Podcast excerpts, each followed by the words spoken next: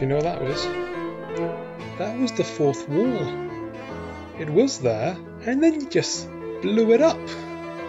I had several ideas of how to react to your, okay, I'm not going to have fun anymore. And I, I was thinking of, like, creeping up to the boat. Here, I'm going to add a sound effect here.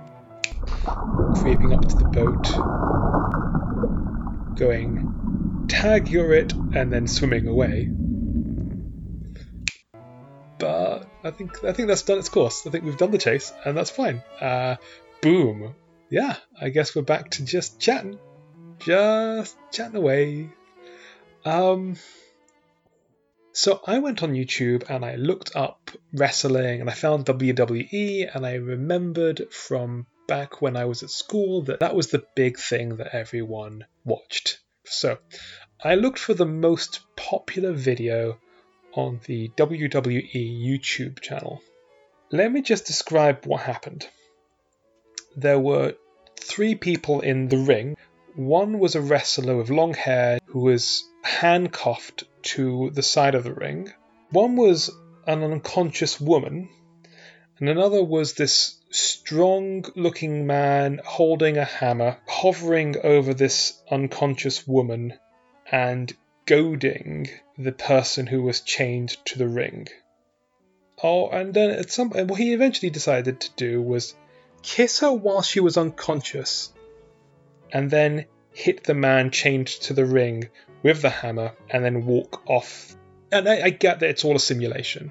What I thought wrestling was before was like simulated fighting, and I can see how that can be fun, but this was just horrible. Um...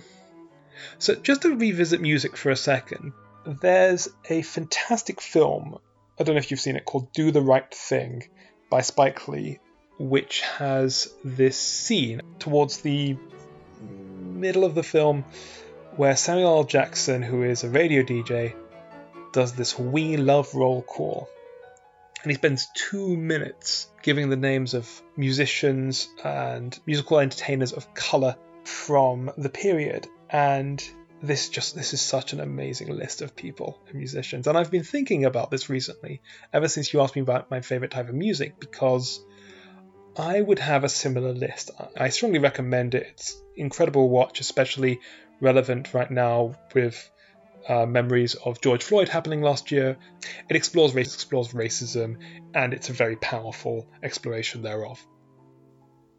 I do not know what a Steely Dan person looks like. Honestly, I'd only heard the name Steely Dan a couple of times before your podcast, and that was the first Steely Dan song I'd sought out. So I, I, I did not pick up on any of your references. I don't know who Donald is and why he's drinking uh, tequila with a nineteen-year-old Colombian. Uh, sure. And uh, yeah, I, I guess I just didn't really connect with. There was a lot I didn't connect with from your episode last week. Uh, but I'm glad. I'm glad for us to. I'm glad we're back on this just chatting style. The editing was getting exhausting. We've never talked about non-fiction podcasting. You and I kind of come from the, such a strong world of fiction podcasting that it's just never come up. Give me a non-fiction podcast to listen to. Preferably something not about wrestling.